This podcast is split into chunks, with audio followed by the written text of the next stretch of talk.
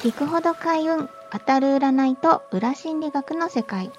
ゆりちガッパーナと坂田智康の話。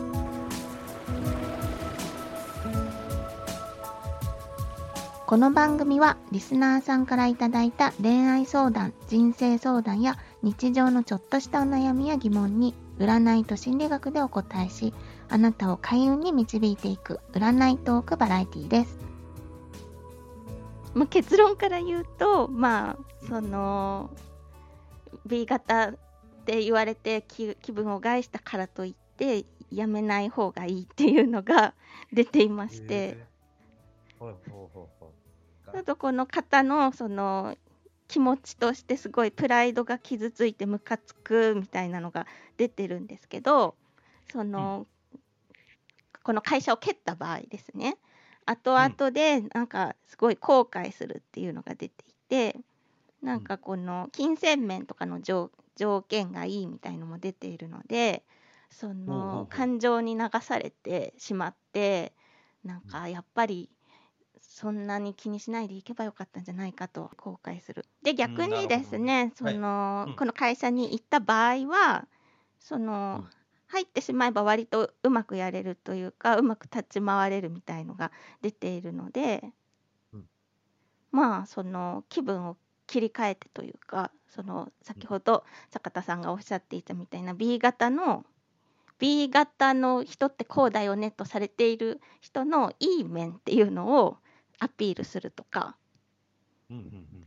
なんかそこでその B 型だからといってこうこうこうでって食ってかかるとやっぱり B 型ってそうだよねって言われてしまうので、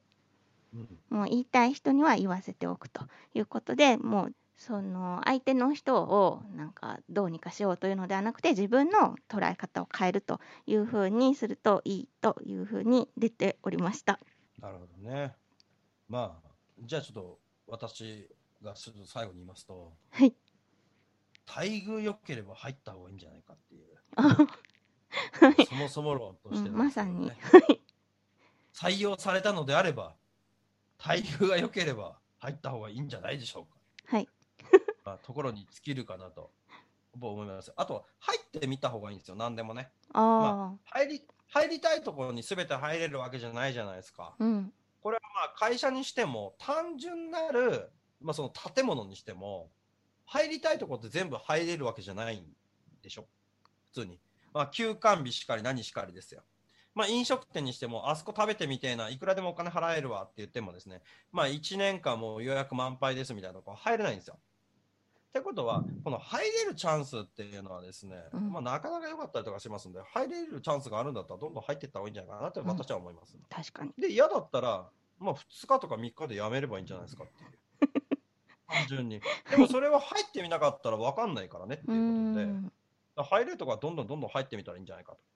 で、これはですね、あの、まあ、よくあったりとかするものでもあるんですけれども、まあ、自分の思考幅を広げたりとかするっていうものの中でですね、例えばルーティン化ってあると思うんですよ。自分家から、えー、駅に行ってですね、えー、でもってそこから出勤するわけじゃないですか。はい、で、帰ってきてって同じ道を歩いてくると。で、同じ道ですね。えー、同じ道っていうのは何でかっていうと、そこが一番近いからとか、まあ、合理的なですね判断でその道を歩いてるはずなんですよ。うん、なんだけれども、それは合理的ではあるんだけども、実はロングとか、まあ、中長期的に考えると、それが本当に人生規模で考えたときに合理的かどうかっていうのは別なんですよね。うん、なんでかっていうとですね、同じ道ばっかり歩くとですね、発見がないからです。うん、